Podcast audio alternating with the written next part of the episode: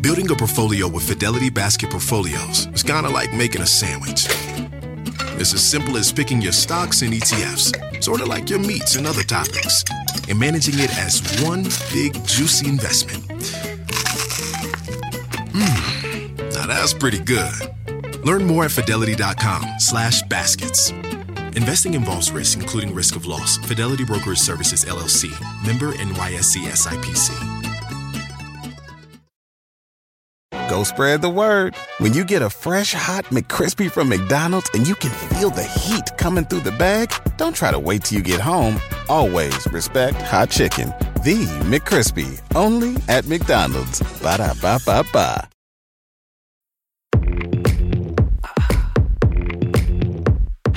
Thanks. I don't need help. Just watch me love myself. That's all I want.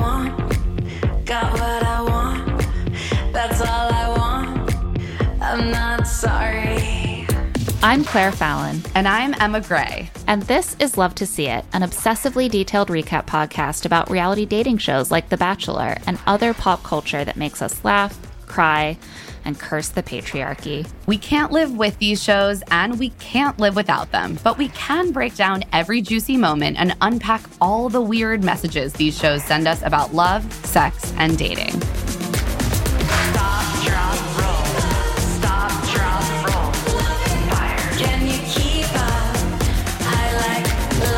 Welcome to Love to See It, a podcast about how all is fair in love and basketball.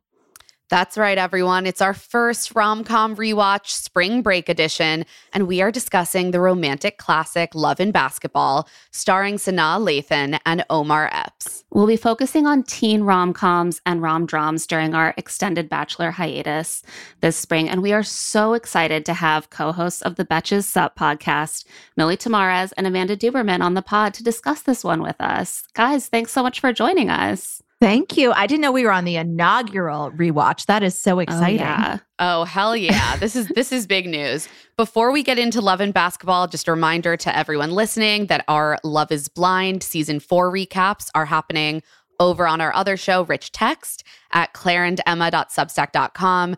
Our finale podcast will be dropping on Friday and then we will release a recap of the live reunion next week. Oh, I can't wait. This season is crazy. It's, It's- wild. it's Bananas. wild. It is wild. I am all over you guys' recaps. I saw like I've been some telling guy- Milly. Yeah, I'm like because I stopped watching after season two, so sometimes Oh my I go in and I'm like, Season uh, two was a dud. It's back, baby. It's back? Yeah, it's been on the Yeah. up ever since. Um, but we're we're here today to talk about some some film. This is a film uh-huh. podcast now. It's time to get in our mental time machines and travel back to the year 2000, a time when all the clothes Gen Zers are wearing now were in style and it's back again and we're just very confused. It's it's love and basketball, you guys. I'm so excited to talk about this one. I hadn't watched it in years, and rewatching it was such a treat. So, we want to start by asking you two what's your relationship to romantic movies? I love a good rom com. I feel like there was this point in every feminist, especially millennial feminist journey, where, you know, in order to seem serious and to seem legitimate, you had to kind of reject or be like, that's corny, that's lame, all this stuff. and now there's a, a hard lean back into that. And I'm enjoying that because, you know, I think that a lot of rom coms, you know, I mean, this is why, you know, when you guys asked what rom com I want, you know, of the list that you gave, there's not many rom coms that really accept somebody having it all, or like a woman having it all, or pushing, you know. So, in that feminist way, I feel like that's, you know, my relationship with rom coms. It usually involves, like, for the woman to have a happy ending, she has to move back to the small, shitty town and give up on her dreams and fall in love with some guy who's probably a Republican. Um, Sweet Home Alabama. Sweet Home Yes. Alabama. Oh, God, yeah. yeah. And, like, Listen, not how to lose a guy in 10 days, Staten Island is questionable. I have thought about that. I have thought about that. so as I, I, you know, so I think that now that rom coms now that I've like accepted me for who I am and I'm cringe, but I am free. I and also the combination of rom coms, not all of them, but a lot of them have gotten better. And um, you know, I love the to all the boys. I love Summer I Turned Pretty. That's mm-hmm. like my favorite. Like I think that's so well done. So I thank you, Jenny Han, for Jenny your Han. service exactly. to modern rom com. So that's kind of my relationship with rom coms. Is like, but you know, when I watched this movie again, I mean, we're gonna get into it, but like I was like, this is was so formative in how I viewed myself, my relationship, my mm-hmm. goals, all that stuff. So um and th- again just a good rom-com like ev- all the elements so yeah, yeah. that is my little thing i love that i want to print like cringe but free just yeah. on a poster start an etsy shop i'm here for it yeah i feel like as milly was talking you know i feel like as i was watching them like the big ones for me were like i feel like clueless is kind of romantic how to lose yeah. a guy in 10 days she's all that I, I, as Milly was talking, I realized I really viewed them more as like how like who I wanted to be when I grew up. Like it just had to be had it mm-hmm. like how I viewed femininity. It was less always for me about like the romance of it because I was never mm. drawn to those. Like I never like rewatched like the notebook or like any of those mm, romantic yeah. ones. But it was like,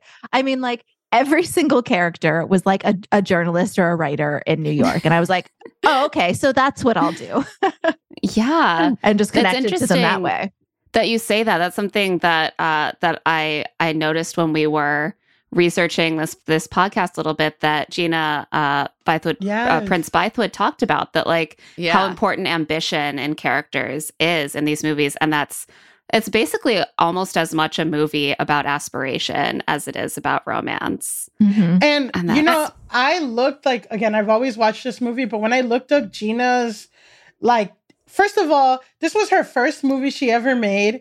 She Gosh. also directed The Woman King, which is yep. like honestly got a huge Oscar snub, but like incredible, incredible film.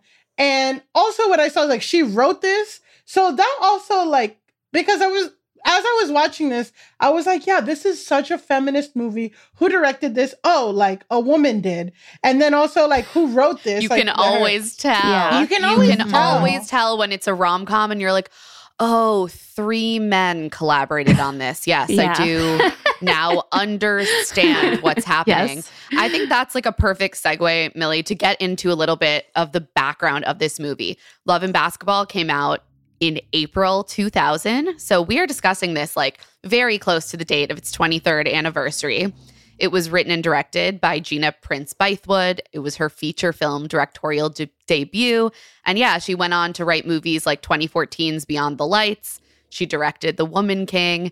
And Spike Lee executive produced Love and Basketball. And he's the one who kind of got this movie off the ground, which is cool. Yeah, so but it was such a passion project for Gina yeah. Prince Bythewood and, and super influenced by her own childhood and her own interests. And the idea of like a really ambitious female basketball player was very important to her. So, of course, hopefully you know this, but Love and Basketball centers on the story of Monica Wright, played by Sanaa Lathan, and Quincy McCall, played by Omar Epps. They're childhood friends who both love basketball and want to be stars in the NBA. She wants to be the first female NBA star. And ultimately, they fall in love with each other. It follows them from childhood through their post college professional basketball careers. And it's just the story of of love and basketball and how those two things very descriptive. Absolutely, really na- yeah, it just really it says it. it. all. It's it's it's romantic love, it's family love, it's it's the love of the game. So this this was like Prince Bythewood's like like personal project that she really mm-hmm. launched her career with. And her goal originally wasn't actually to make a basketball movie. It was to make a romance. She wanted to make a quote black when Harry met Sally. Um, she said, I love that movie, but I wasn't seeing myself in movies like that in love stories.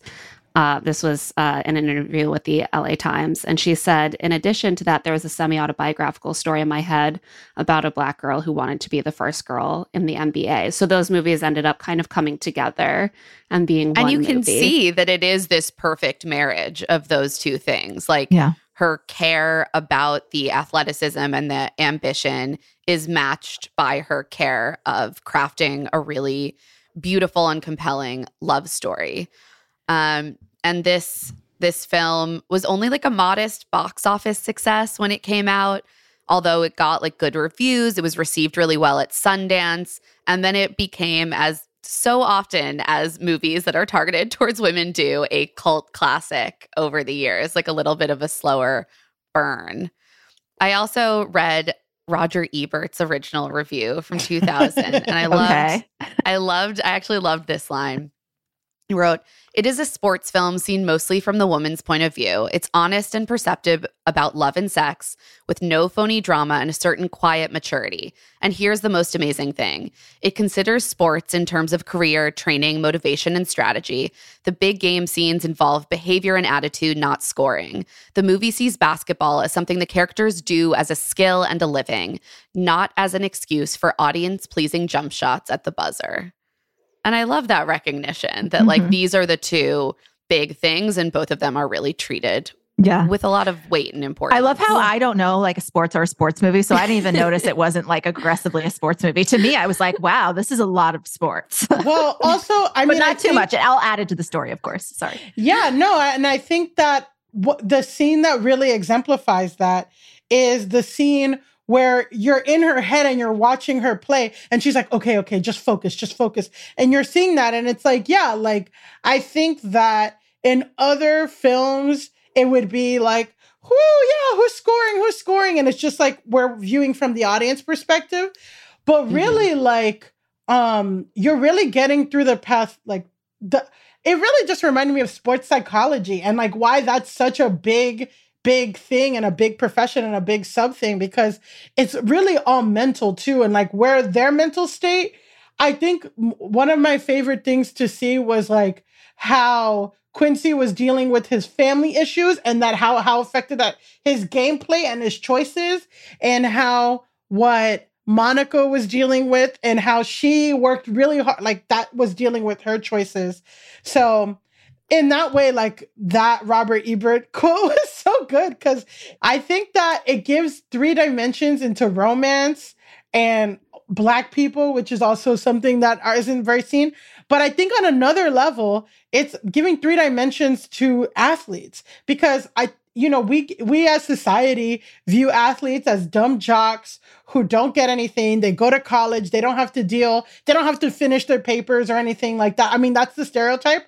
But then to see like the mental stress that a mm-hmm. college athlete has to go through, the training, all of that, it's like, yeah, like it's fucking hard. And then when there's two of you, like the complication that adds to a relationships was like, yeah, yeah very oh. felt.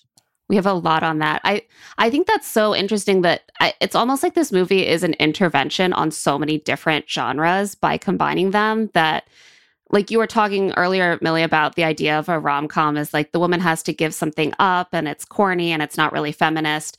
Well, this is a feminist rom com about an ambitious woman. And it's also a movie about athletes that doesn't see them as these kind of magical figures. It really gets in their head and understands them. Like it's a movie by someone who really understands basketball. And so it does bring like a depth and a different perspective to all these different genres of movies at the same time. And I think that's what makes it so incredibly powerful. And some of the biggest moments, it, uh, yeah, they aren't the moments where they're hitting the, the the jump shot. It's the moment where like she misses the jump shot and then she has to control her temper and stay in in, in a calm game. headspace so that she can get that recruitment letter from USC and that's what you won't see in most most sports movies. What I liked about this film is that it doesn't show the happy, you know, I think a lot of films would end with like she gets recruited, everything's great, or he goes to the NBA, everything's perfect, or they finally get together, everything's per- I, th- what I really like about this is that there is no um like it is just showing every step is constant work, you know. Yeah. Yeah, every step is every success is actually a new challenge. Let's talk about the cast for a second because this cast is exactly incredible what it yeah. needs to be. It's stacked. Flawless. It's I mean, we've got Sanaa Lathan, we've got Omar Epps, who was like the hot commodity of the time. Mhm. We've got Gabrielle Union, we've got Tyra Banks, we've got Yeah. Monica Calhoun, Regina Hall.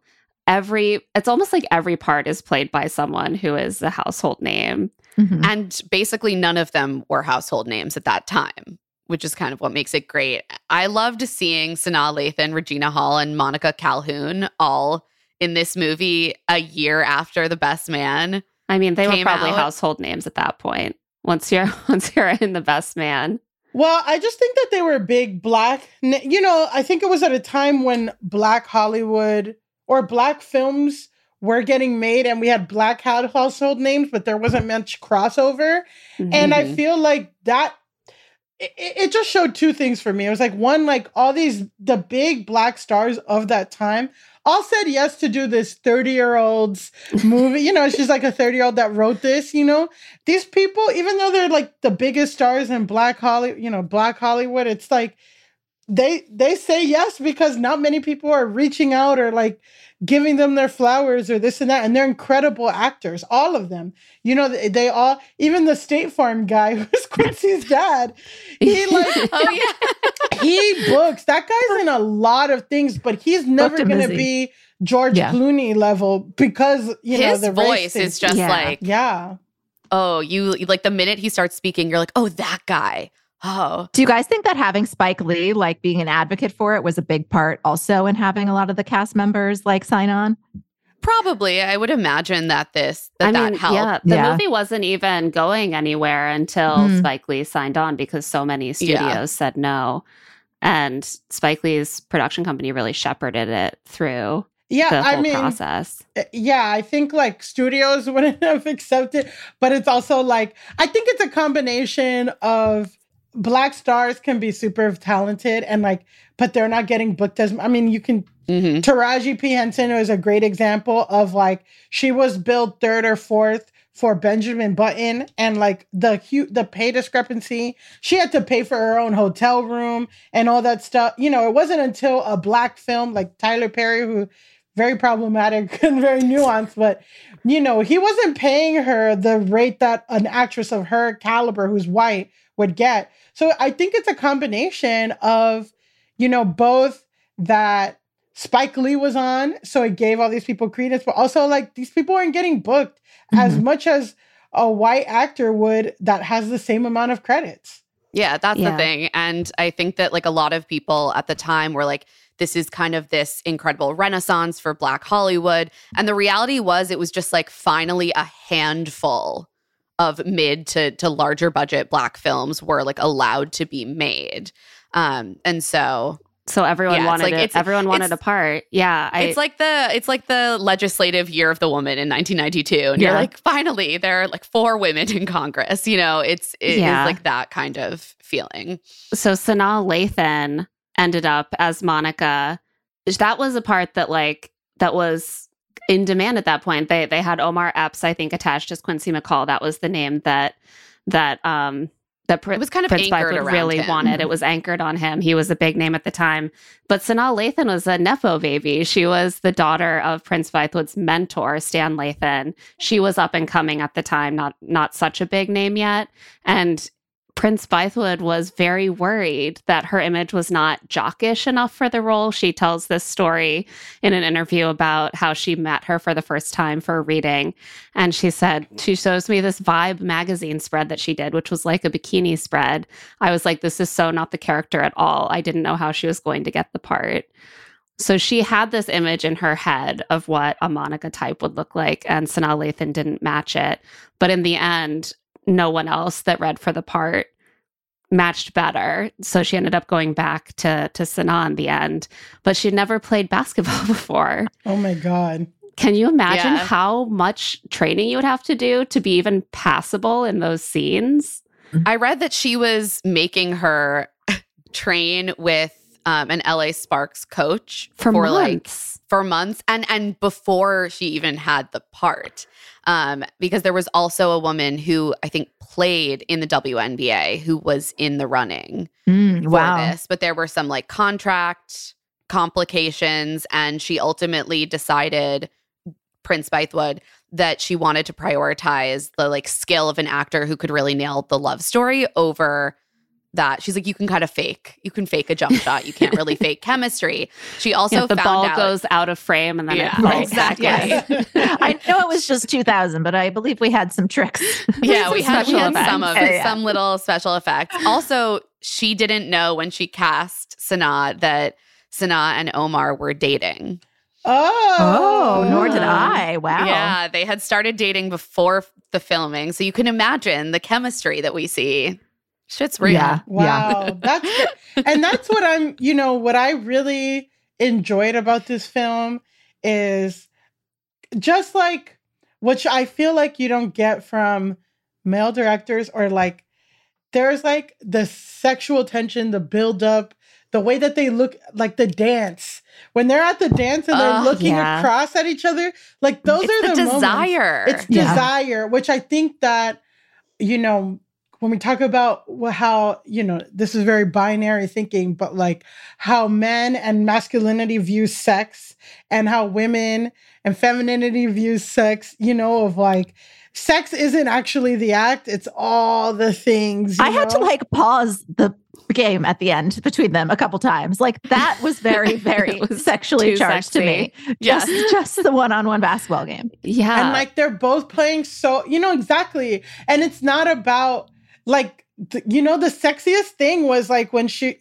well you know how she like the sex scenes too weren't like too vulgar or graphic but you can see like it's just built by somebody who eh, yeah exactly it just nails that and like i don't know i just even like how they played in the room too it, it's just clear like Oh, the chemistry one on one has never been Mhm. sexier Never. No, never will be. um, we also have the, the the whole cast. I mean, we have Alfred Woodward, Woodard as Camille Wright, Monica's mother. Dennis Haysbert, as you mentioned, as Zeke McCall, Quincy's father. He is a player for the LA Clippers. We have Debbi Morgan as Nona McCall, Quincy's mother. Harry Lennix as Nathan Wright, Monica's father. And we have Gabrielle Union as Shawnee, Quincy's high school love interest. And she also has a fun, slightly slut shaming background. She originally auditioned for Monica because she grew up playing basketball. She had been a basketball player for, for her whole life. But Prince Bythewood told her she, quote, didn't look like a baller. Hmm. And so she said, I have another role I think you'd be perfect for. And Union remembered, uh, she gives me the sides, and I'm like, ho? Basically, she was like, You don't look like an athlete, which I was my whole life, but you do give me ho vibes. I was very offended, but it was one of my bigger breaks. It was only the third movie I ever did. So I was very new and grateful. I was like, yikes. Yeah. Reading this. The line where she has to say, like, I, I want to lick the sweat off his butt was tough for me. that was definitely not a peak sexy moment but so you of know, but- dialogue.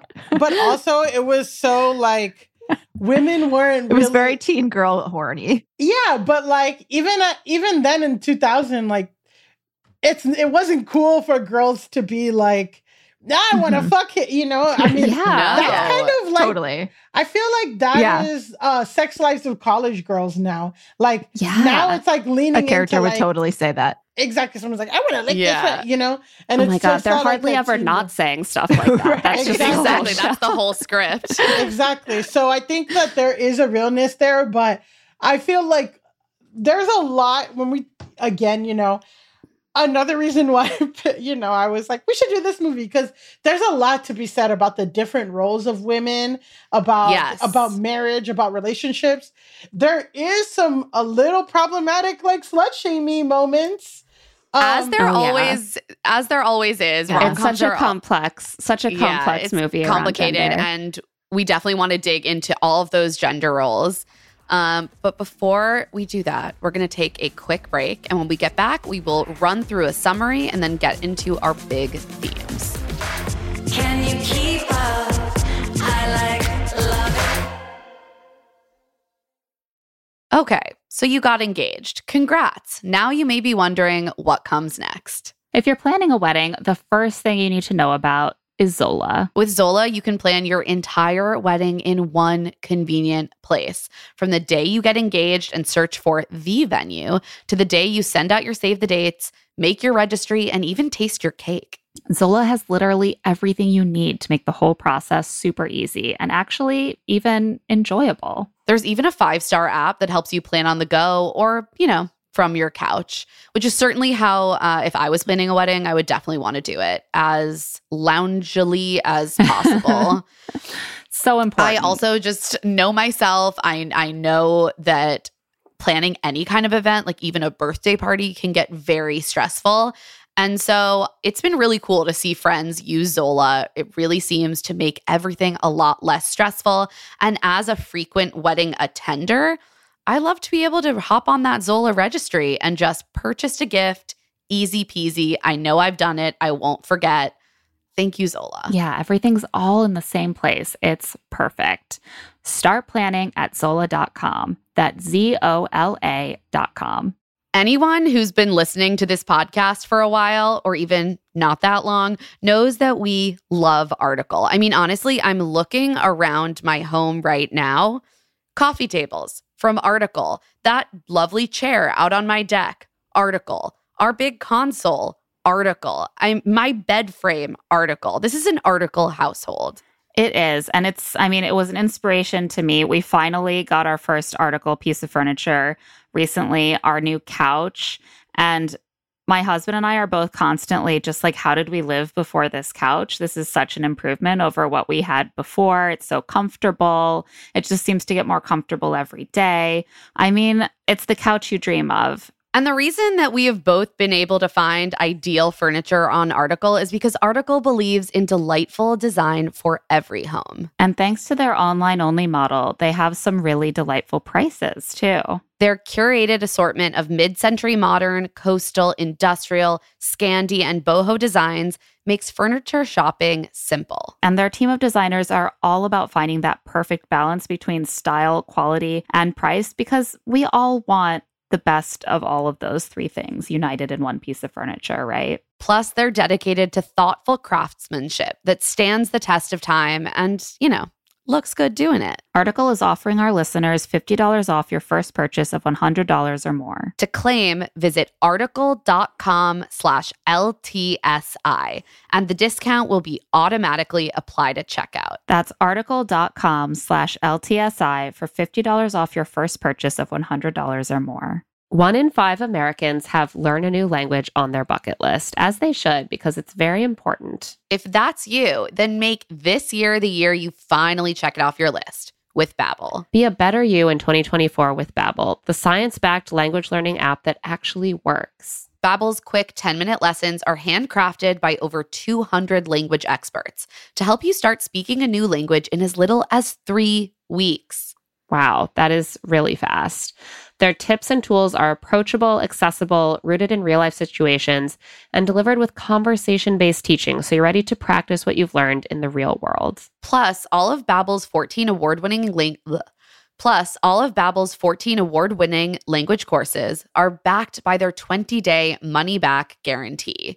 I personally used Babbel before I headed off to Paris for 3 weeks and it was so helpful just kind of giving me back the basic understanding of French, allowing me to interact with people in restaurants, in shops, and, you know, just not make a total fool of myself when in a foreign country. Here's a special limited time deal for our listeners. Right now, get 60% off your Babbel subscription, but only for our listeners at babbel.com slash LTSI. Get up to 60% off at babbel.com slash LTSI. Spelled B-A-B-B-E-L dot com slash LTSI. Rules and restrictions may apply. And we're back. And it's hard to believe we've been talking about this movie for so long. We still haven't talked about the blow by blow of what actually happens in the movie. But let's let's Claire, let's run through. I feel like you you are our masterful I'm gonna guide summary us. giver. Take us through the four Take corners, us, Claire. take us. Tell the story, Claire. I'm going to take us through. Uh, feel free to jump in with uh, commentary. So, the movie is divided into four quarters, much like a basketball game. Uh, coincidence? I think not. first quarter is set in 1981 when Monica and Q are 11. Monica moves to LA from Atlanta and next door to Quincy's family. And the kids originally meet when Monica tries to join the neighborhood pickup game that the boys are playing. They don't want a girl to play. And she's like, I can ball better than you. And they're like, all right. Iconic. She nearly beats Q. And in frustration, he shoves her across the court and gives her a nasty scrape on her cheek that ultimately becomes a very poignant scar. Monica has dreams of being the first woman in the NBA. Basketball is very important to her. Q also wants to end up in the NBA like his dad. And he starts to be intrigued by their shared ambition. So the second time they meet, or the third time, I guess, he asks her to be his girl, which he believes would entail playing ball together.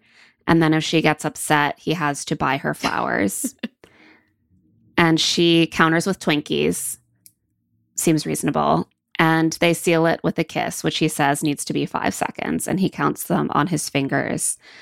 They then immediately get into a physical brawl because he insists that as the girl, she needs to ride on his bike instead of riding her own bike to school. She's obviously not down. Yeah. So they have a about a, a minute and a half long relationship. Very middle school. So, yes.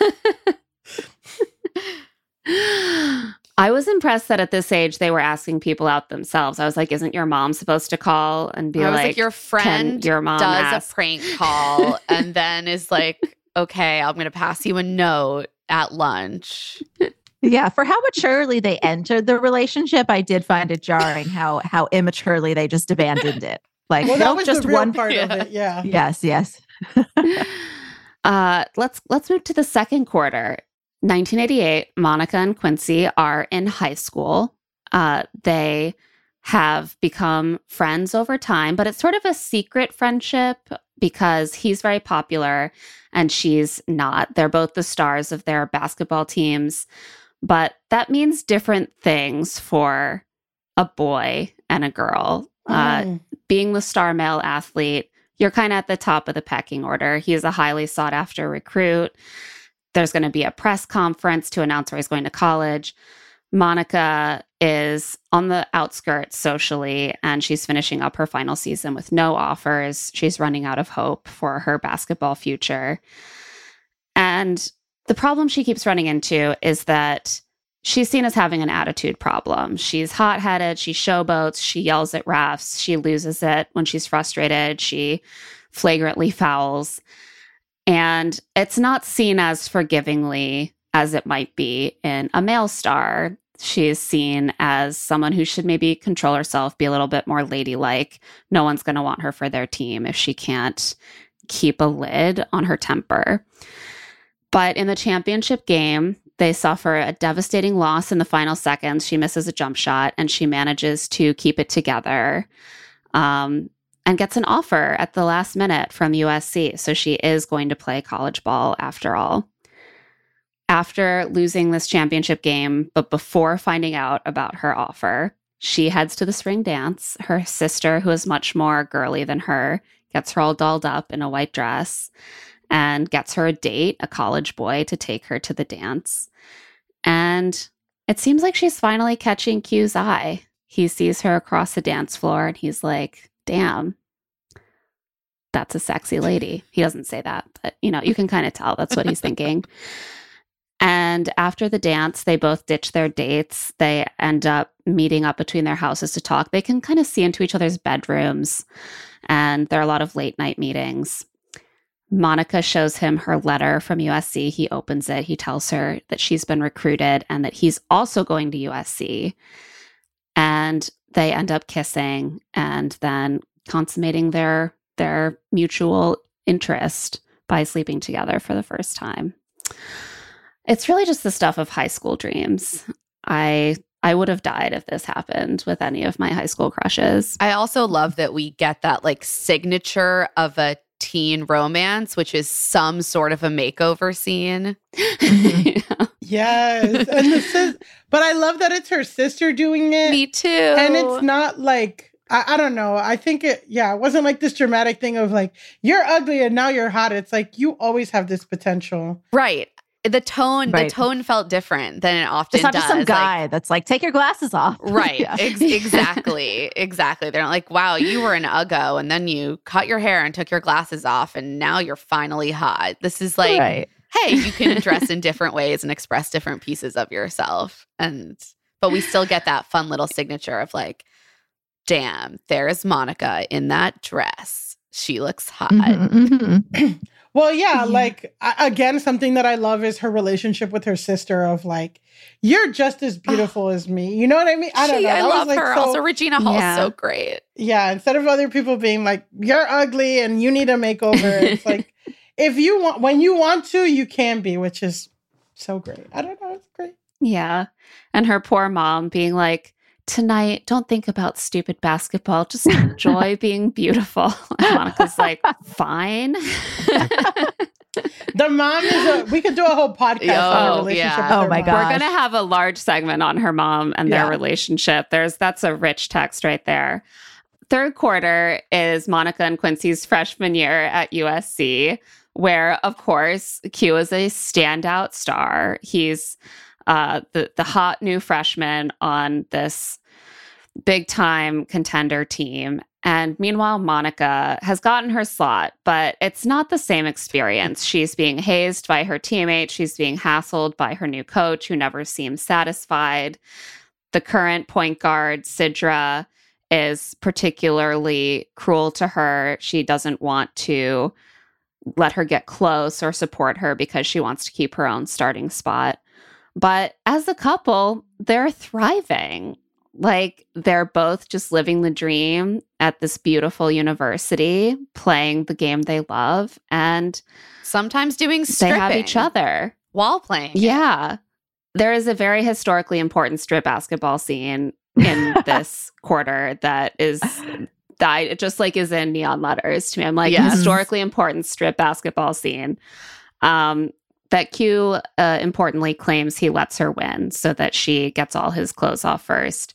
One of the sexiest things you will ever see in Ever. a film. Yeah. Well, my favorite when, uh, you know, the double entendre of D, because D throughout the movie means defense. Right. So she's like, Where's the defense? Where's the D? And he's like, It's right here. And like, oh yeah. Honestly, you can tell this was written by a woman because sometimes sometimes you just ask, Where's the Did D? you did you clock Mm. that when you first watched it in the year 2000, Milly? Absolutely not. No, this is something that I got As, you related you to later. I related to much later where I'm like, I would love to ask where's the D? Like it's it's just those Just it. that you love to see. Yeah. You get different things from a film as you age. Mhm.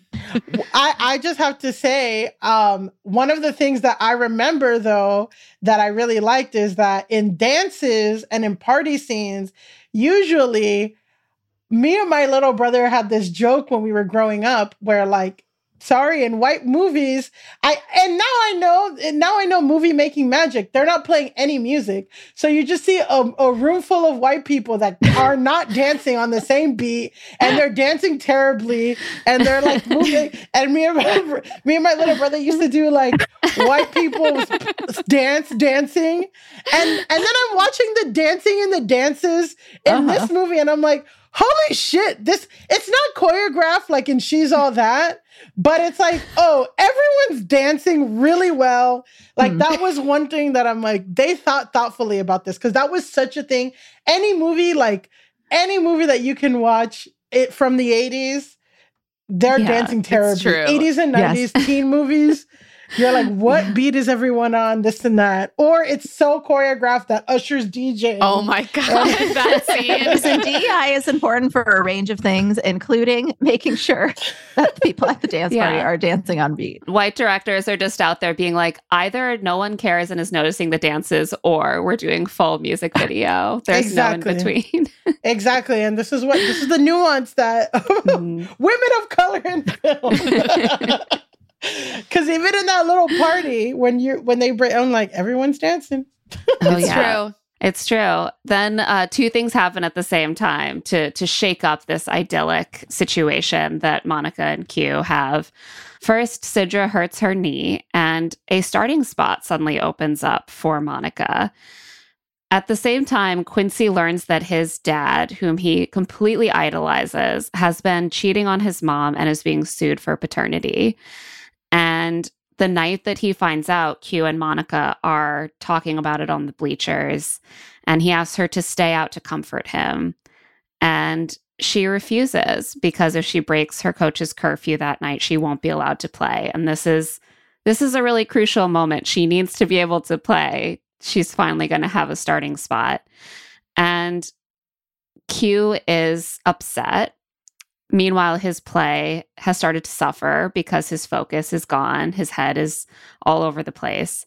But Monica's work is finally paying off. She's doing so well that she ultimately wins the starting slot over Sidra when Sidra is healthy again.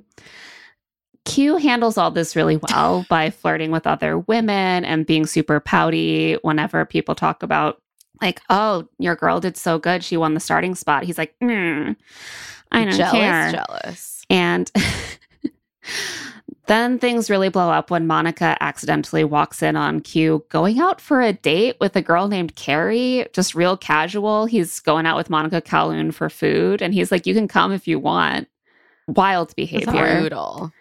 When he comes to talk to her about it later, he basically is like, Look, you just can't give me the support I need right now. So I don't want to get back together. I think we should just be friends. He is also going to defy his dad's wishes. His dad wants him to finish his degree. And he's like, no, I'm going to drop out after freshman year to go pro. And so that's it. They kind of don't talk for five years. I was watching this also with my husband, and he was like, no one dropped out to go pro after freshman year that back then. Well, Come on. Well, I thought the NBA has a rule where you have to play college. Like you can't just go from high school to college. You have to wait one year. That's like a real rule in the NBA. Like it's this whole scandal because it it prevents players from being able to make money for that first year or oh, something. Oh, yeah. So there's like now like fake community colleges that have people work play for a year in training. But yeah, that's a real thing, you know, is like people just do the cursory year and then drop out. Oh, yeah. But I don't think that it was super common in the 80s. I think it became super common and became like the Oh yeah, like Right. when I Enough was for his young, dad to be watching like, "Don't watching that." Mm-hmm. college basketball, that was like the thing. Like Kentucky would get a big Mhm. recruiting class, and they'd be there for a year, and then they'd be gone. Mm-hmm. Um, but historically, that wasn't always the case. I'm not the expert on when that happened. Just uh, notes from watching with my husband, who is a sports fan. Well, tell your husband he's. I'm no, Get I your husband He'll- in here. Let's ask. He's going to want to text and have an argument. So prepare yourself. Uh, Um, no, I'll block him. Never mind. Never mind. He's right. He's right. Fourth quarter, 1993, Monica and Quincy are now post college. They're five years out, and Monica is in Spain playing professionally after her four years at USC. And she's kind of a star. Like, she's winning championships, her excellence is recognized. She runs into Sidra in the championship game, who's playing in Italy. And they get dinner afterwards, and Sidra is like, "We're treated like celebrities here. Like this, This is rules. this is the dream." And at the same time, Monica isn't happy. She doesn't speak the language. She can't even understand the pep talks that the coach gives before the game.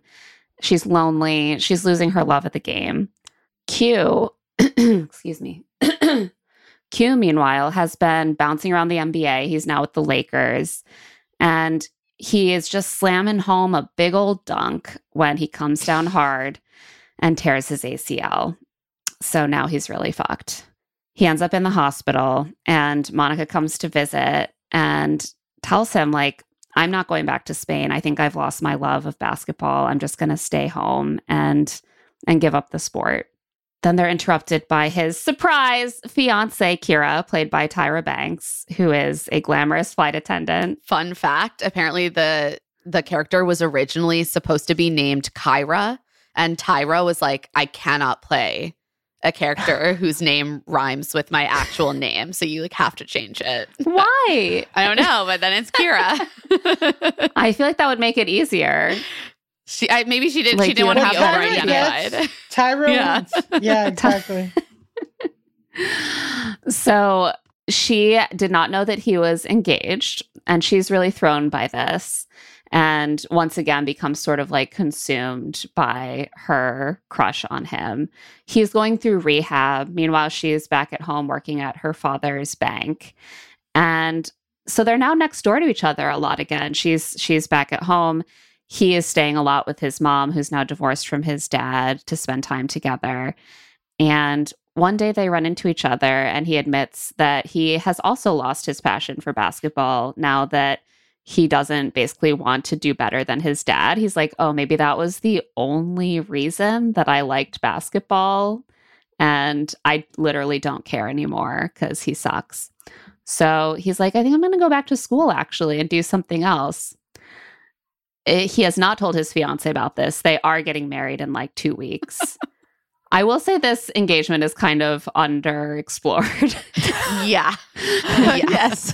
There's a lot going on with that whole relationship. Yeah. Monica's mother, meanwhile, suggests to Monica that Q could do better and that someone better would be her. And she's like, I always admired the one thing I actually did admire about you, my tomboy daughter, is that you fight for what you want. Don't give you up have now. one good so, quality, Monica, okay. you might not be beautiful, but you are very determined. So Monica decides not to give up. She goes late one night to wake Q up and tells him that she's loved him since she was 11 years old. And she challenges him to a game of pickup for his heart.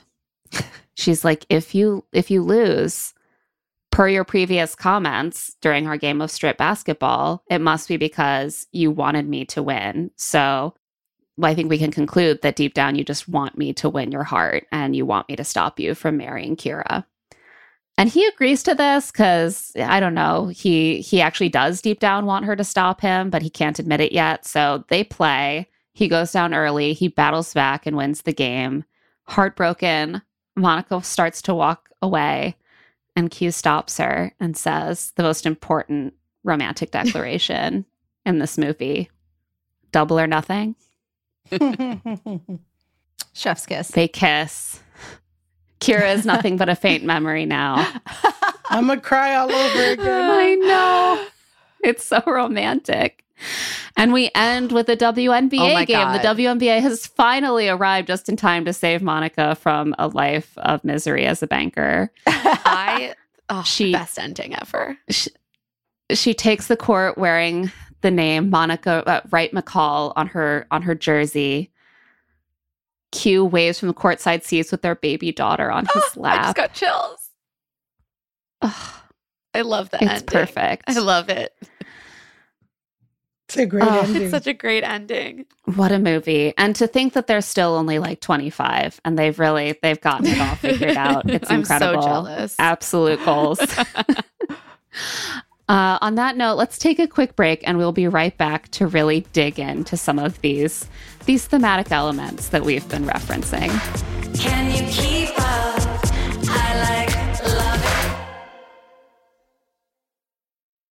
I am so glad that it's finally warming up. And it also means that I just want to have fun this summer and I don't want to be worrying about meal prep. And luckily, I can do something about that with Factor, especially because they have so many meal options like protein plus, keto, vegetarian, something for every diet. Their fresh, never frozen meals are ready to eat in just two minutes. So no matter how busy you are, you'll always have time to enjoy nutritious, great tasting meals. With 35 different meals and more than 60 add ons to choose from every single week, you'll always have new flavors to explore. Make your whole day delicious. From breakfast to dessert, stay fueled with easy, nutritious options. I love having a few factor meals just sitting in my fridge, especially because I work from home. It's so nice to finish up a taping and not have to figure out what to cook myself. Just look in my fridge and be like, oh, in two minutes, I can be eating mushroom chicken thighs and wild rice, or tomato basil chicken risotto, or Santa Fe style green chili beef skillet. And they always have a nice, like, vegetable side. It feels well balanced. I feel full after, and it's not a headache at all. Head to factormeals.com slash LTSI50 and use code LTSI50 to get 50% off your first box plus 20% off your next month. That's code LTSI50 at factormeals.com slash LTSI50 to get 50% off your first box plus 20% off your next month while your subscription is active. The weather's getting warmer, so it's time to say goodbye to jackets and sweaters and hello to shorts and tees. Oh, I'm so happy the weather is finally turning. If you, like me, have been wanting to update your wardrobe for the long haul without, you know, spending a fortune, then Quince is for you. You can build up a lineup of timeless pieces that will keep you looking effortlessly chic year after year. Like premium European linen dresses, blouses, and shorts from $30, washable silk tops timeless 14 karat gold jewelry, and so much more. And the best part all Quince items are priced 50 to 80% less than similar brands. By partnering directly with top factories, Quince cuts out the cost of the middleman and passes those savings right on to you. And Quince only works with factories that use safe, ethical, and responsible manufacturing practices, as well as premium fabrics and finishes. I love Quince for all these staples. I mean, linen is my favorite summer fabric. They have so many amazing linen staples. I also found my new go to, like, summer running around to the playground and the coffee shop bag. It's the pebbled Italian leather front sling bag. I can just fit a wallet and my phone and my AirPods in it, maybe some lip balm. Absolutely perfect. I'm so obsessed with it. And the price was exactly what I wanted to. Get warm weather ready with Quince. Go to quince.com slash LTSI for free shipping on your order and 365 day returns. That's Q-U-I-N-C-E dot com slash LTSI to get free shipping and 365 day returns. Q-U-I-N-C-E dot com slash LTSI. And we are back, and it's time to dive a little deeper now that we've really gotten a handle on the what of this movie. We know what happens. Thank you, Claire. that was beautiful. I did my best. well done. A very good play by play. Hey. I think, hey, and you guys here for color commentary. Thank you so much. I just love that I learn new things about sports every time we cover a, Yeah. a movie about sports. Oh my God. My favorite part was when you said that she was on the outskirts socially. I'm going to start saying that. People should say outskirts more. I'm They now should. reminded that one of my favorite stealth parts of this movie was the actual sports commentators, like the Robin Yes. Roberts Yes. and like the Dick Vitale. Like the minute he came on screen, I was like countdown to him saying diaper dandy, and then it just happened like clockwork. PTP baby Beautiful. really makes you smell the sweat. Yeah. There was like a fight where they had where he, he's like, "Why don't you go fuck Dick Vitale or something?" Which I'm if like, all you Damn. love is ball, why don't you go bone Dick Vitale then? And they had him in the movie. I'm like, I wonder how he uh. felt about this. yeah, he goes to the premiere and he's like, "Ex- wait, It's like what?" that line. I wasn't told about that. Huh. Okay. I'm sh- I think he should, would probably be flattered to be considered a viable dating option for Yeah. Uh, so I also love the implication that it's like, well, if you love basketball, why would you want to date a basketball player when you could date a basketball commentator on television? like they both seem like pretty logical choices, actually. Honestly, I this is why when I'm on Tinder and I see like a video editor, I swipe right because I'm like, yes, support me in my dreams. Yeah, you're like useful skills. Please bring something to the table. Let's be a power couple. Photographer, you know, that that is that would be useful. Your spouse should relieve you from paying at least one freelancer for sure. Exactly. I know. I like really That's what I'm feel like I fucked up. Yeah. I missed the boat. No, I used to get Yeah. Greg to read my drafts, but he doesn't have to do that with podcasts. So Mhm, he's mhm. he's got an easier ride over time. Yeah, whenever I get arrested for something absolutely unhinged, my lawyer husband will, I'm sure, compromise. Everyone ethics for has me. their skill set Yeah. that they can bring to a relationship. I Yes. feel like you'll get out of a parking ticket with my like like you'll show up That's to the least you he could do, to pay. frankly. Absolutely. Yes, luckily for him, I don't drive. a jaywalking. yeah, yeah. So one of the one of the big uh, like elements of this movie that has made it so like iconic over the years is that is the very thing that like kept it from getting made in a way, which is that it is a romantic drama about like young, ambitious Black people set in an affluent setting. Um, and that was something that was a real obstacle to getting it made. Like Prince Bythewood has spoken a lot about that over the years. She talked to BuzzFeed's Kelly L. Carter in 2015 about the history of the movie. And she said that the note she kept getting was that it was too soft. She says that was the note. People didn't, that was why people didn't want to do it. I didn't understand. How is it soft? Because no one's getting chased by a knife or no one's been shot. How do you address that? Like, this was the story she wanted to tell. And studios kept saying, well, it's not the right kind of story. It needs to be more in line with what our predominantly white audiences are going to expect from a movie about Black teenagers. And so it was after like every studio had said no that she did a Sundance Institute workshop where an executive from Spike Lee's production company saw a reading and was like, oh, this is actually great. and we're going to make this movie. But there was this just series of, of obstacles laid in her way because people didn't want this kind of movie about these characters. And it's just a classic example of how gatekeeping within the film industry can really so quickly narrow the type of stories that we see told, the type of stories that become part of our larger cultural narrative. And then it becomes like a whole cycle, right? You don't see those stories, so audiences don't expect those stories. So then studios have greater license to be like, well, maybe they don't want those stories.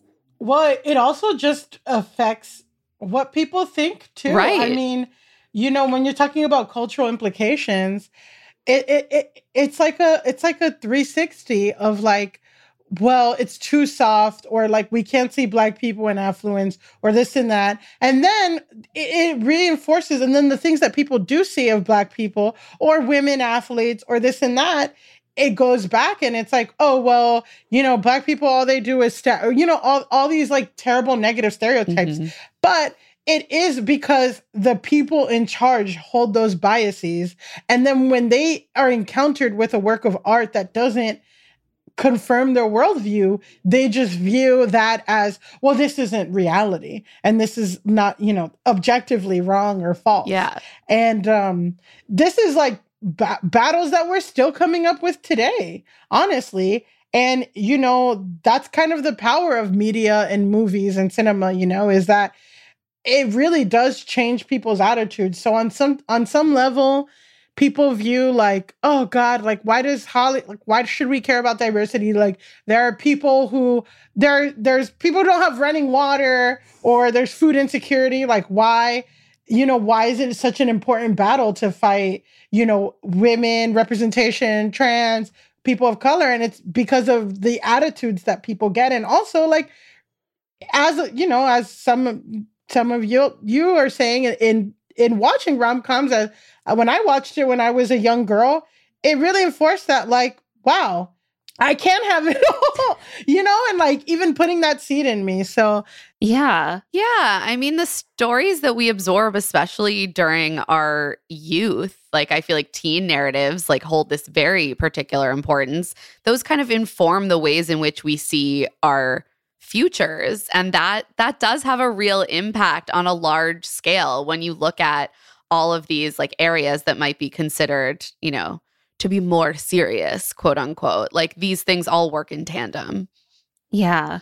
There's something about the rom com or in, like the rom dram that it's almost seen as, I mean, because it's it's not realistic, right? Like real life doesn't work like a romance, but that doesn't mean that it doesn't have a place in in it, like you said, in terms of influencing how we really think about our real lives. And that's kind of the beauty of it is that it combines this escapism and this fantasy of what if I had the perfect love story? What if, what if I got to, you know, be a star in the NBA or the WNBA with these very real messages that affect how we think about ourselves and each other. And those are both really important components of a movie like a romance that that it brings those things together. And so there is this idea sometimes in in artistic fields like publishing and like filmmaking that non-white artists are constantly put up against which is like well if you're going to make art it has to be based on your like really gritty racial trauma. But that's not the only kind of story that that we all need. It's not all going to be about like the most gritty traumatic experience that that a person can have there are so many ways that we can explore our potentials and and and our lives and we just see the way that like we almost missed out on this incredible cultural artifact because of of that limiting idea that these executives had. Yeah, that's what I was thinking as you both were talking is that this isn't, you know, Milly was saying how important it was for her as a young black woman, but it's also just like it's in the canon for mm-hmm. all of mm-hmm. us amid the, the rom coms we all remember. And it is crazy to think that it almost wasn't because it just stands on its on its own as well. Even if yeah, like and that's why it almost didn't get made because it was too similar to just like the coming of age uh, formula. Well, I also have to call or want to call out that like this uh this takes place in Crenshaw, Baldwin Hills area. And that is like a historically black, affluent neighborhood, specifically in Los Angeles, which is also something that is not really reported. You know, that's mm-hmm. where Issa Rae grew up. And mm-hmm. it's a very real place for many, many people that, you know, when we're talking about Los Angeles and, and things that are filmed in Hollywood and California, you don't really get to see that. Um, almost segregated area of like there was when I was growing up, when I was in high school, actually, there was a uh, BET had this show called Baldwin Hills, which was basically like black Orange County, black like the hills, and it was about black rich people like black rich teens that grew up in Baldwin Hills, Crenshaw. But you know, again, it, it's not to ignore. I think I think that sometimes people put the task, and I think that's the unfair advantage. And women, queer people, uh, people of color deal with this of like having to be the all representative of all yes. the this minority group when you create something. And I think it's what you were saying, Claire, of like we need to see all kinds of realities to to give three dimensions to to this this group you know and and we need to see just like we need this female heroine we need to see like a fly, you know, Hannah from Girls, you know, like it, it's important, you know, we don't need to see a perfect person, and and just like it's important to see films like Boys in the Hood or gritty black movies. It is important to see like this is a real place. There are people really like that. Even if you you know, again, even if you played a few seasons in the NBA, you're not super rich. You know, you're still going to live in this like moderate income house, you know? So that's also something that I appreciated was like letting people know this real area in America of like black people who are doing well. I love that you call that out yeah. because that is something that Prince Bythewood talked about a lot. Um, that that specificity was super important to her in making the movie and the movie also really was like this love letter in a way to Los Angeles and to that like specific neighborhood. And yeah, it is an important detail of the movie that it is set in this more affluent neighborhood. You know, Monica's dad is a banker, Q's dad is a pro basketball player. He really wants his son to graduate from university, have more options than he did. And because it is in this very real world, predominantly black setting, it means that race is rarely mentioned in the movie explicitly because we are not like telling a story for white people about race. And Omar Epps gave an interview in which he said, Black people were not sitting around talking race in that regard. For Love and Basketball, that conversation didn't need to happen because it was a bunch of brown people talking to brown people. And I think that is that is so important. Well, and the nuances of like you got to get your hair done. You can't sit on your knees cuz it'll cause your knees to be black. Like mm-hmm. those real things of like and I mean, I think this is the bigger argument too of these more nuanced stories. Even uh, this weekend, as Beef comes out, you know, I hear people who, you know, identify as Korean American or Asian American, and they see a lot of like Easter eggs for themselves. But it is ultimately as we're talking about in the podcast, there's a lot that anyone can relate to, but then there's also specific nuances that people can recognize and like that's kind of the extra thing, but it it doesn't have to be this this whole like turn to camera and lecture right it's not like an it's after like school special this is a love story between yeah. two specific people and like yeah the there was no need to like racially of a movie is so important because that's how we get characters that actually feel real. It would have been so strange for the story had they also just like unnecessarily racially traumatized one of the characters like in the middle of what was going on. It would have been bizarre and just taken you totally out of what the sto- what they meant the story to be. Well, I you know like kind of shifting gears a little bit, but similarly, when we're talking about the the losses or the conflict or things that happen, Uh, which I guess is like was a big note from a Hollywood exec was like it's too soft, but it's like these all feel real. Like you know, in even in I I was thinking even in like cage in Korean dramas and stuff, somebody's parent would die or something tragic tragic would happen in the middle of this rom com. But like the things that actually happen is are real. The stakes are real, and then also like it's really turning the wins into losses and the losses into wins, you know, too, which is very realistic of like, yeah, she gets recruited to, but she gets hazed. Or like, you know, the thing that's tragic is like discovering that his dad is this hu- flawed human being, or, you know, that people fight to, to, to, to play abroad and that it's not this like dream fantasy thing you know which is like that's the thing that gives it real legs and makes it relatable because sometimes in these rom-coms like this huge dramatic tragic thing happens that it's like okay like i just don't feel like this is real life you know especially when we're talking over the span of 15 20 years. Yeah. Yeah why are there so many rom-coms with yeah that that's so true. Yeah yeah everything is very um it feels so real in that way. And there is there are these constant anxieties and and status anxieties and respectability anxieties and anxieties about gender roles and all these things that affect the characters throughout but it's not these huge teachable moments. And that makes it so much more resonant um, I think we should talk a little bit about those gender roles because we keep being like we're going to talk about them later. We got to get into huge it. Huge part of of the movie. Yeah. At the end of it, I turned to my husband. I was like, "This whole thing smacks of gender. Like it is just gender yeah. archetypes and trying to, subversions all throughout."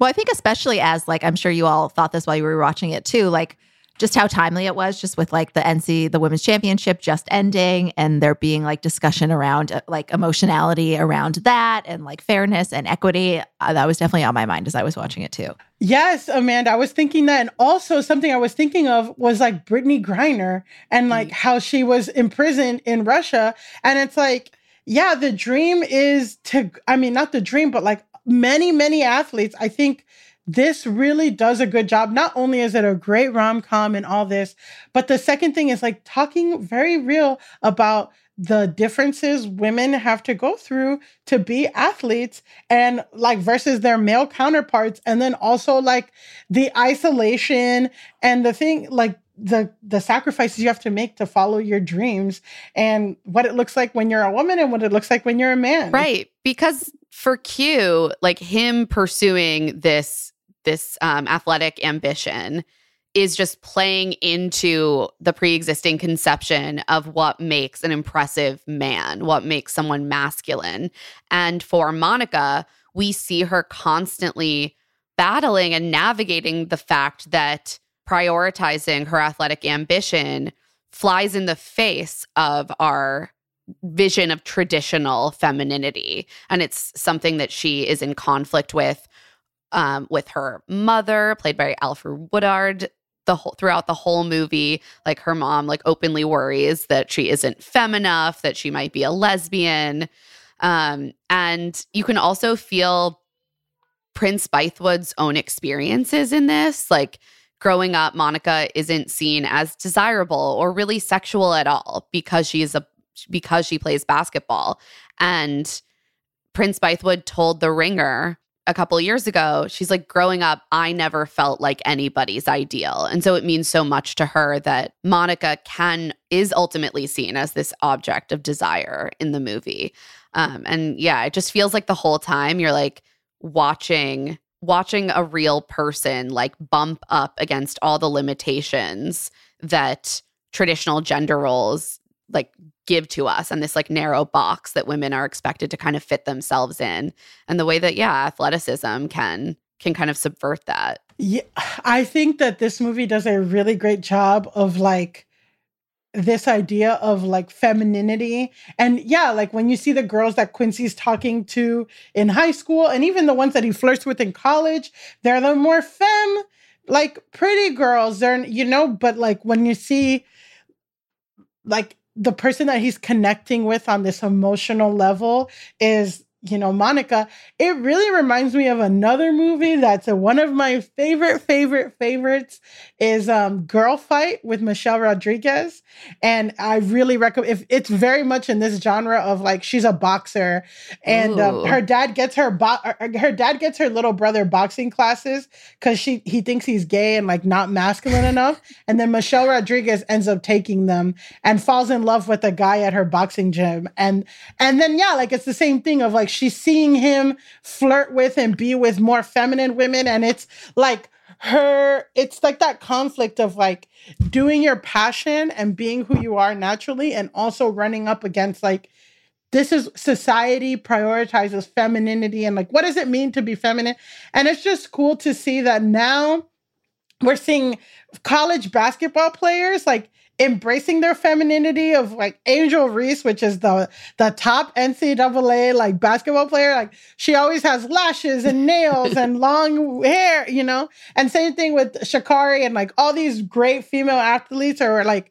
really balancing femininity and you know and their passion to play is cool. But yeah, that's that's a that's a thing that I was noticing. And another thing that I noticed is how they really, when we're talking about gender roles, it's like Quincy's conflict with his father and his father's idea of mm-hmm. masculinity, mm-hmm. like countered with Monica's Monica's conflict with her mother and her mother's idea of femininity. And sometimes I'm like, man, Quincy's father and Monica's mother would really be good. You're like, maybe just like divorce, get back, you know, rejigger. Yeah, yeah that scramble. would work. That should be the reboot. Well, I think that that also uh, Quincy's mother fits this traditionally feminine mold. The problem is, yes.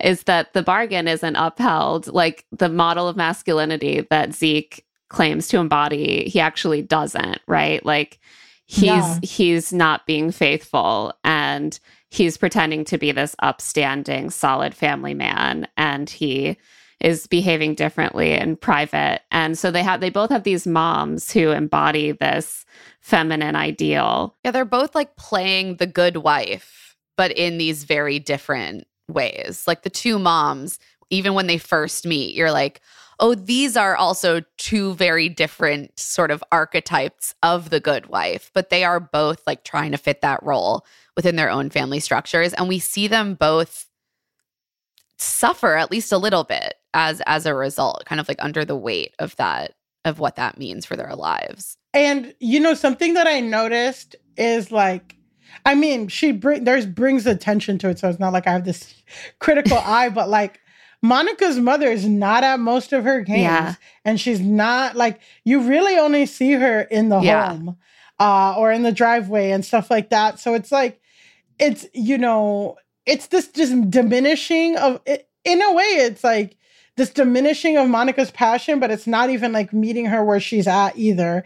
It's like, um, you know, even when Monica comes home upset about her breakup with Quincy, uh, her mom's like, it's just a game.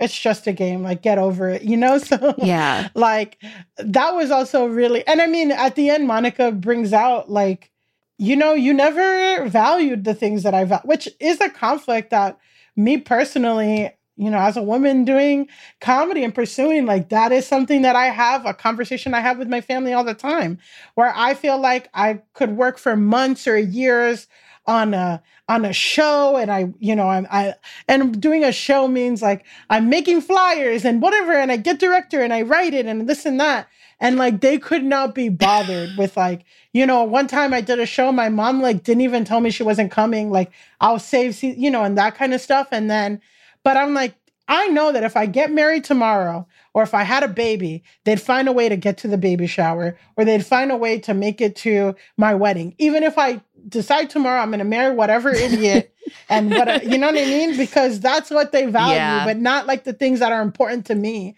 Like my things that I've been working, you know. Yeah. It's a thing that I feel like a lot of people can identify with. Yeah. Absolutely. I, I think that they they embody this conflict between like the we can do it all girl power generation of feminism and that generation's mothers, which, you know, a lot of whom were stay at home moms and housewives.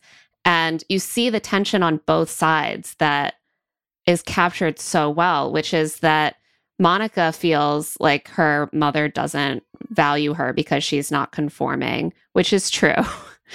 um, but on the other side, her mother feels looked down on and rejected because Monica disdains what she does with her time. And we have this whole generation of women who came up thinking, like, well, I'm supposed to be ambitious and be more like my dad, like have a career. I'm supposed to model myself on that. And my mom didn't do that. She just stays at home and cooks and like is a doormat. And I don't respect that. I don't respect her. And so they both feel really deeply disrespected by each other for what they spend their time on. And so they've just been like lashing out at each other for their whole lives. And Monica's mother hasn't been going to her games. And Monica is always like rolling her eyes at her mom's baking and her homemaking skills. There's just a disrespect between them because they both know that the other person sees a different kind of woman as the right kind of woman to be. And that rejection makes them unkind to each other. And so when they finally have it out, it was so like cathartic for me to like to see them both kind of understanding for the first time that the other person just wants to be recognized for what they've done. You know, you see this generation mm-hmm. of homemaking women who are like, I gave up everything for you and you're like spitting on it. Like you don't think it's good enough. And so there that's where like there is this tension that can arise between ambitious women and their mothers. And they they finally are able to like actually confront it. And that was one of my favorite moments in the whole movie. It's just so yeah and like monica saying like your presence really did make a difference and it did matter yeah. you know even though like the mom's probably even thinking like well she doesn't care if i show up or not because she clearly disrespects me or doesn't respect, you know, and like Monica saying, like, no, I do, like, I do want you there. That was something too that was really like, yeah, you right. Know? You're like, oh, that's it's just a beautiful representation of like that is how a, a human connection can be forged, even between two people who don't want to spend their time in the same ways and don't have any of the sh- same interests or even sensibilities. Like, a, just an acknowledgement that I value you. I value your opinion. I value your presence. I want you to be around me. And it felt like Monica's mom, like that was the thing that she desperately desired from her daughter, just knowing that like her presence mattered to her. And I think you're exactly right, Milly. Yeah. And as I, I think, uh, well, why I think that's why Monica and Quincy's relationship was so beautiful is because there is a moment in the film where she was like, ah, I don't even remember how many rebounds I did in that game. And he said four. He's oh like, he's God. paying yeah. attention and he connects with her. And that it was like, yeah, like that is what that is the basis of their relationship is like him even noticing. To me, that was like one of the sexiest parts of like, I'm watching and I'm paying attention and I'm engaged. And, I care. Know? I care Which about is, what you care about. Like that's yeah. hot. Especially because a lot of Quincy's, like he's this cocky high school star. He doesn't seem to be paying attention to her, right? She's always hoping to catch his eye. She's watching his game. She's like, You had a really good game. He's like, Yeah, tell me something I don't know. And so, in that moment, for him to kind of let slip that he's actually been paying really close attention Oh my God. I was in a puddle on the floor at that line.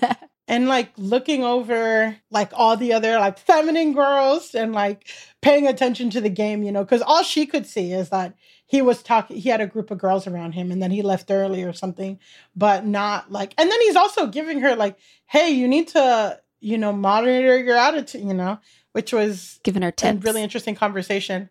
Um, something that stood out to me was was which was exemplified in a way that I don't see really rarely or often in films is this idea. I mean, this is like I'm gonna out myself as like I used to be obsessed with divorce court, and I used to watch a lot of episodes, and it was like because it's basically like relationship advice and relationship. I love relationship counseling shit, and the idea of like when you cheat on when a husband cheats on his wife, he is doing damage to her to the kids, to their kids. And like on one level it's like it shouldn't matter. You know, I think people there there's like this idea of like well, Scott Disick sucks, but he's a good dad, or like blah blah. blah. He's a bad husband, but a good dad, like that that idea. But you really see that, like and you know, Zeke is in, in, quote unquote like he's there, he's present, he's active in his son's life, he's giving advice, he wants the best for him. But in the way that he treats his wife, it is damaging to the sons. And I just don't feel like a lot of movies show that of like when you, yeah, it's like, and the metaphor they use in divorce court, which I really conceive in this film, is like cheating on your wife is is taking a leg out of the table of stability of your children. And it's like you're giving them shaky territory because th- their mother is in worry and distress the whole time and not really actively paying attention. I don't know. It was just something that i was like yeah i think that depiction of quincy confronting his dad's failure is so poignant because he thinks he's modeling himself on this like ideal man who's like the perfect husband and father, the perfect player. And without that, like everything kind of falls apart. Like he suddenly sees, like, oh, all this, you see the time that his dad took away from his family. Like he was disinvesting in his family by spending all these late nights and quote unquote meetings with other women. he was, yeah, creating that anxiety for, for Q's mom. And you see like the downstream effects that that has for Q that like at first he almost sort of unintentionally is modeling himself on his dad's hidden side. Like he becomes a womanizer too and doesn't even really realize that he has picked up on his dad's priorities in that way that he's becoming the the version of his dad that he doesn't even know about. And so then when he finds out the truth, he has to kind of confront the reality that his mom was living, the reality that his dad was living, and what that means for how he should be acting going forward. And yeah, I don't think we often see like the way that they both have to accept the ways that gender roles have have like thwarted them or like held them back in some way. And then they end up doing a role reversal. Like Quincy has always wanted to be just like his dad. He ends up being like his mom. He's the supportive pro sports spouse with the baby in the stands. And Ugh. Monica ha- has always been afraid she'll end up like her mom. She ends up like her dad instead, or more like Quincy's dad, and breaks out of that. We but not without a both man coming doing to domestic labor and yeah. child care. but they come they it. both have to come to respect all the different kinds of work that go into both of those things if done like with integrity. Right. It's and in that way it's not quite a role reversal, right? It's like an it's like a mutual equal partnership in which the varying needs of each partner are are taken into account and like the family structure is formed around what's best for the family as a whole and that is sort of the that's the feeling i got watching that final scene one yeah. thing that I did want to bring up before we totally move on from gender roles is like obviously there's so much that is wonderful and progressive about this movie, but a dynamic that I did pick up on, I mean, nothing's perfect, is that it's you could sort of feel, I thought, the disdain that Prince Bythewood has or like the resentment towards women who do kind of fit more easily into that feminine ideal, and especially women who are more overtly sexual than domestic.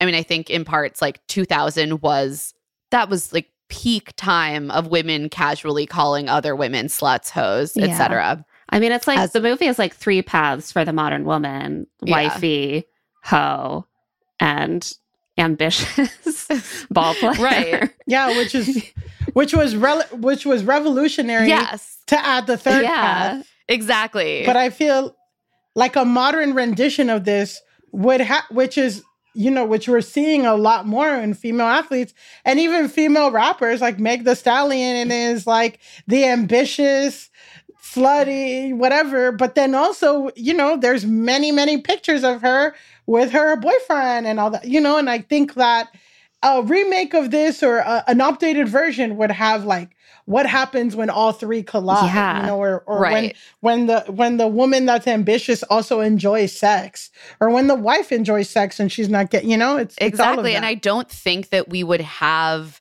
the characters of like Shawnee and Carrie and Kyra in the same way as these like women who are barely developed, who are obstacles, who are sort of these like, you know, quote unquote hoes throwing themselves at Quincy, who are these like placeholders.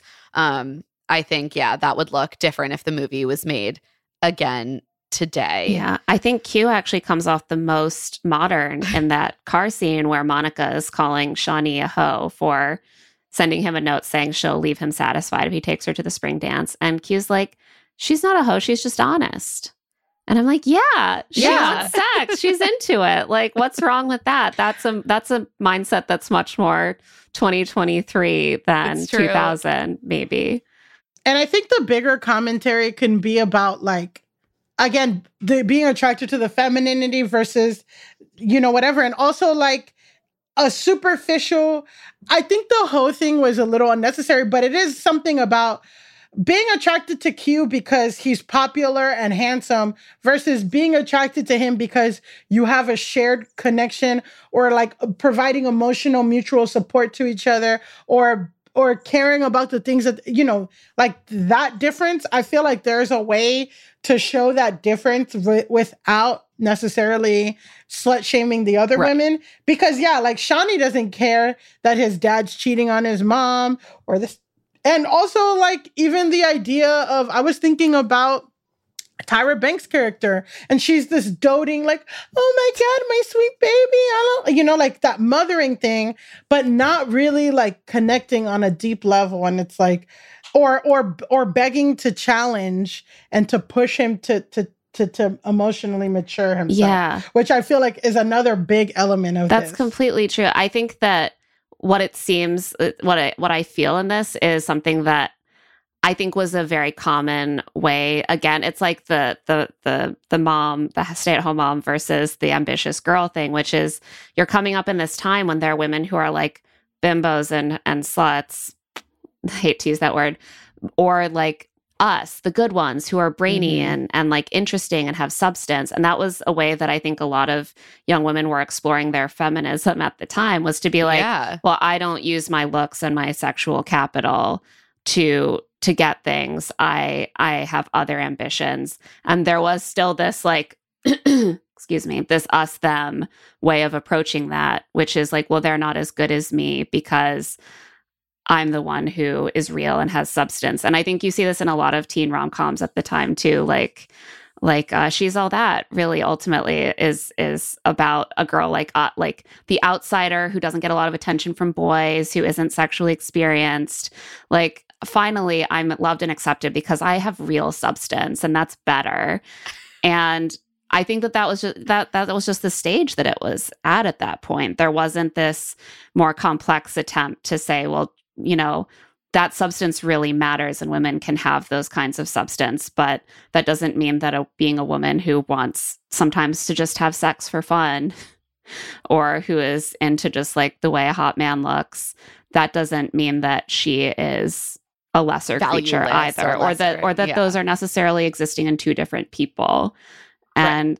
And i just uh, yeah i just really recognize this almost as like the sports version of my adolescent nerd self being like well one day he's going to realize that all these hot girls who just want to make out are not as good for him as me. The, the oh, the, it's deeply relatable, and, and, it is that that wish fulfillment in essence. Yeah. If you are a young woman who was like not the popular hot one, there is a piece of you that's just like, who will recognize that I'm better in all these other yeah.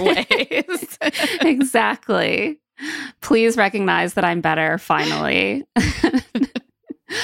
uh, and yeah, it seems like, I mean, this was her first big movie. Like Prince Bythewood was like us, really working through a lot of those feelings in this movie. And it was very, very true to, to, to its time as well. Um, well, now she wrote, you know, Woman King, where now uh, to be a strong woman, it means you have to kill a bunch of people, which and that's feminism now. 20, we keep advancing. Yes, exactly. These are uh, the, those were the necessary adaptations. Yeah, exactly. Do more murder. Which, yeah, if we could ma- remake that, she would probably have Sanaa murder.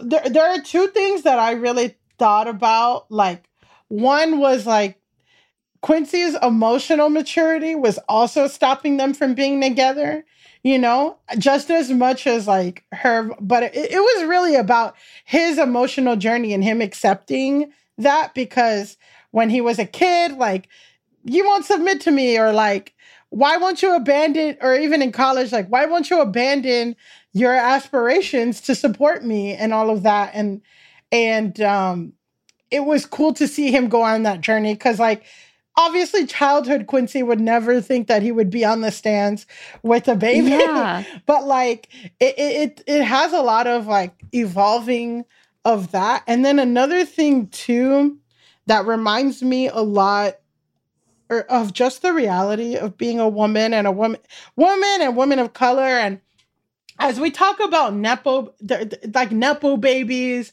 and all of that and i think a lot about that you know of like how easy some people have it and stuff and versus me but if you see the trajectory of quincy and monica's career you see that like monica has dealt with so much adversity and lack of support and and has been able to develop so much grit because of her reality as a woman trying to make it. And, and Quincy, the opposite, you know, is just like um has had endless support and everything's like kind of but then as soon as the first little obstacle happens for Quincy or things don't go as well or this and that, it's kind of like his passion is gone or his determination's you know, which was interesting to me um as soon as like you know i'm thinking about his dad you know mm-hmm. like as soon as like one challenging thing happens in his life he's like well whatever you know i don't even like this i don't know that was just something that i think too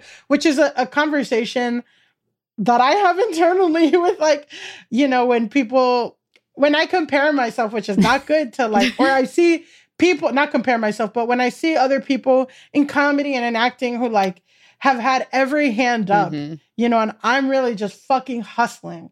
And then, but I see like as soon as they hit their first challenge, they like quit or give up or go do something else. And I'm just like, I'm in it to win it because I've had to fucking overcome 80 things to get to where I'm at, which is still not as what I don't know what I was thinking of that like kind of grit that you develop as a woman doing something professionally versus a man. Yeah. I think we really see that play out in their relationship, which is like it's how it's all woven together. Is like he is like the golden child, the golden son of the star. And he just doesn't have anything standing in his way. Like people celebrate him. He's always excelling on the court. He's always like in a flow state because nothing ever interrupts it. And Monica has to work so hard to keep herself in a, in a flow state because she's constantly being distracted by, you know, people telling her that she's not good enough, that she needs to change, that like that her behavior is unacceptable. And so she has to work so hard to learn how to maintain her focus.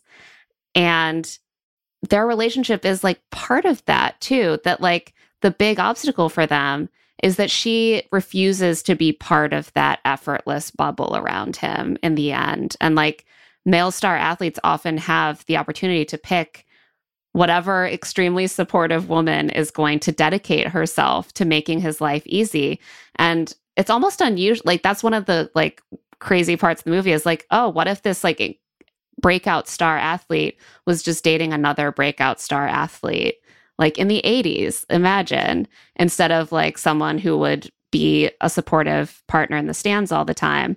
And the minute that that like affects him, that her ambition conflicts with swaddling him and making sure that everything is as easy as possible to, and conducive to success. He's like, well, fuck this. Like, this isn't what I need. I need everyone to just be busy supporting me and making things as easy for me as possible. And they can't come back together until he realizes that it's worth him learning to to reciprocate that and not just to receive it and that's his his character growth his art and also like, that there are joys for his character that are outside this Yeah. very particular kind of ambition that has been modeled for him by this father that he idolized right and i think that often we see with men yeah they're not battling to like be ambitious but they might ignore other ways that those passions or ambitions on other directions that that passion and, and ambition might take them in order to be like the most masculine man in order to be the kind of man that the world and that their fathers want to see. And that can also be extremely limiting. So you know gender roles hurt everyone everyone. Gender roles hurt everyone. that's that's the true the true happy ending is that gender roles are defeated and that clears the way for everyone's joy. Uh i think that we should uh we should end with just a, a little rating. Should we rate this this movie out of 10 we're going to say 10 dates with spalding which is for the people who are really paying attention when they Yeah. watch the detail oriented among us the ones who know know so out of out of 10 dates with spalding amanda what would you rate this movie I mean, I don't want to uh, be a simp, but I feel like it's like a, a solid nine, right? I mean, just with the way that it ended, I feel like even like in 2023, if a rom com, a rom dram ended that way, you'd be like, oh wow, nice little, nice little reversion The there, so for better and for Everything. worse. But I would say, I would say like an eight and a half to nine. The only flaws being kind of, kind of some of that slut shamey stuff that we talked about that felt like just felt beneath everything else in the movie.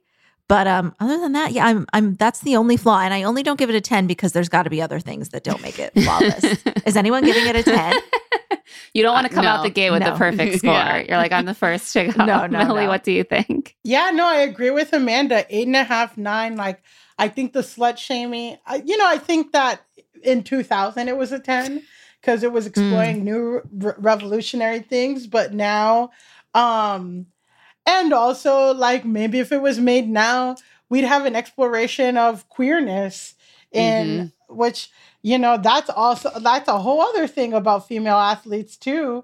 Um, you know, is that like, a, a lot of them do a lot of them are queer and and that is a big part of the game which was interesting and not necessarily all of them and you know whatever but uh and watching the ncaa uh finals with some queer friends i have they're like we love watching the games because we love uh picking out who we think is sleeping with each other on the same team in a way that male basketball doesn't Adds a have. whole new layer. So every time there's like a congratulatory hug, like there's a pair of girls that like just hang on a little bit too You're long. like, we see it we see what you're back to, doing We see it exactly. Honestly, So that's in that way, like yeah, I mean, in another in that way, like that could be explored too. But eight and a half still. I mean, like again, so cool that the happy ending is that a woman can have it all, but it's not fucking easy. It takes a lot of hard work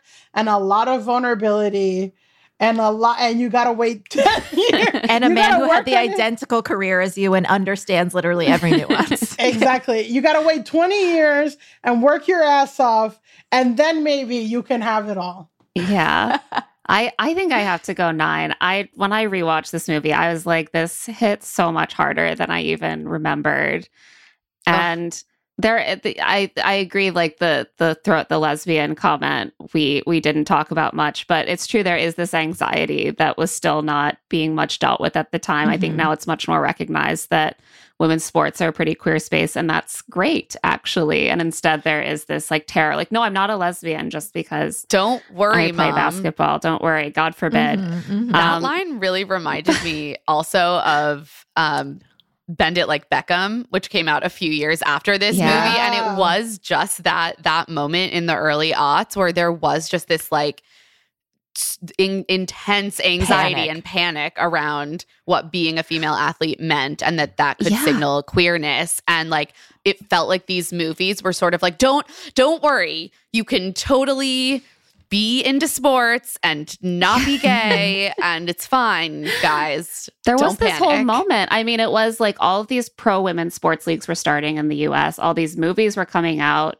Girl Fight came out around the same time as these two movies that were exploring this question of like wait women playing sports it's a thing but is it okay? How should they act? Like who mm-hmm. are they? This i mean this was when we had that huge like global discourse over whether it was okay that brandi chastain showed her sports bra during the world cup oh final. Oh yeah like yes. decorum oh in women's sport oh which again we are still talking about today with yeah. the ncaa women's championship but um, it was a big a big source of anxiety back then that was playing out in this movie. And I still just I feel like it was so real at, and of its moment. Like it manages to be both so escapist and so real that for me, mm-hmm. it, it kind of creates a perfect, an almost perfect movie. Yeah. I, I was gonna say like Bring It On has this whole theory of like it's actually really about the lesbian relationship between Kirsten Dunst and um the gymnast oh. girl Eliza. Eliza Dushku. Oh my god, Eliza Dushku's character is coded so queer. Yeah. So hard. And then it's like actually last minute they added in her brother, but really it's about a lot. And like, God, think about how fucking cool it would have been to see. Oh that. my God. Yes. You're like, just give these movies another like decade, and that's where they would have yeah. gone. Yeah. Um, but yeah, I agree with all of you guys on the rating. I'm going to go 8.5. It is just such this movie is such a delightful rewatch. I hadn't seen it in so long. It really, it really holds up 20 plus years later, which is kind of an incredible feat. And the chemistry is great. Mm-hmm. The basketball is great. The seduction. Give me, scenes. yeah, give me all the sexy one on one games. Like, I just, yes, this was so much fun. Milly, Amanda, thank you so much for joining us. This was truly such a delight. It was so great to talk to you both. I'm glad we have the rewatch list that we got to choose from. So now I just have my weekend entertainment. yes. Yeah, you're like, I have set. 20 more teen movies exactly. to yeah. watch. One last, sorry, one last thing about yes, this movie please. that's ahead of its yes. time is that it was celebrating the short kings like Omar in a basketball movie. In a basketball movie, they're like, listen, he's hot, he has abs. Who cares if he's five Okay, okay. Now that we've talked about this a little bit more, I do feel like there are some serious like reality issues with the women's basketball player being straight and Omar Epps being like under but we will forgive them. We will forgive them for all the reasons we just spent oh time talking. I'm like, I understand Listen. that he's like still good, but like the best yes, player in his year, I don't know. It's but he's the best. Uh, not listen, a basketball player is not going to give you crying on the hospital bed as his dad apologizes for being exactly for not talking to him Look, in 5 we're, years. We need so. here. We're we're watching this movie. Sure, the basketball. Let's take it seriously, but like, well, when we really need to do the work, is that is that emoting and that sex appeal and like Mm-hmm. We have that. Where's Milly and Amanda? Where's the D? Yeah, where's the D? Where's the in conclusion, where's the D? Where's the D? Milly and Amanda, can you both tell our listeners where they can find you and all of your incredible work? Milly and I both both host the Betches Sup podcast with our co-host Elise Morales on Mondays and Thursdays. It's called the Betches Sup podcast wherever you listen to pods. And uh, I'm on Instagram at Amanda Duberman. No, no more Twitter in these parts. so just uh, find me on Instagram, Milly. Uh yes, I am. I host the Betches Sup podcast with Amanda, and um, you can find me on Instagram at Milly underscore Tamarez. And sadly, I'm still addicted to Twitter yeah. because It's got the best succession memes. so uh, you can find me on Twitter at Milly Tamarez. Uh, I do have a TikTok presence, although it's not great. hey, shout out that Relatable. TikTok. Oh, yeah, you're good. shout out that TikTok. yeah. Milly underscore Tamarez on TikTok. I'm on TikTok. Look, Listen, we're just some it. millennials trying trying to make the TikTok girly We're thing diversifying. work. Yeah, Yes. okay, we're learning. I'm just a girl asking a boy to follow me on TikTok. Check out my use of the green screen effect. It's very 2021. Revolutionary. Ooh. And on that note, that is it for this episode of Love to See It with Emma and Claire. Thanks to our wonderful guests, Milly Tamarez and Amanda Duberman. Love to See It is produced by us, Claire Fallon and Emma Gray, and Stitcher. This episode was edited by Talon Stradley. Our theme music is by Tamar Haviv, and our artist by Celine Chang.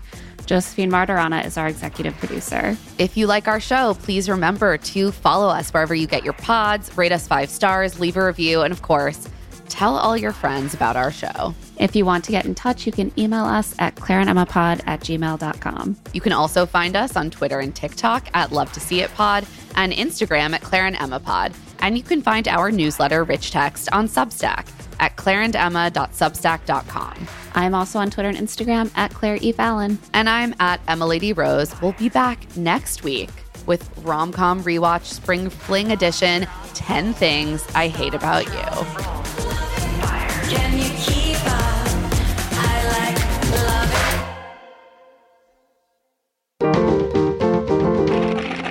Stitcher. Go spread the word. When you get a fresh hot McCrispy from McDonald's and you can feel the heat coming through the bag, don't try to wait till you get home. Always respect hot chicken. The McCrispy, only at McDonald's. Ba da ba ba ba.